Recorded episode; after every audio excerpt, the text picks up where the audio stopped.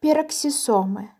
В цитоплазме встречается еще один вид мембранных органоидов – пероксисомы.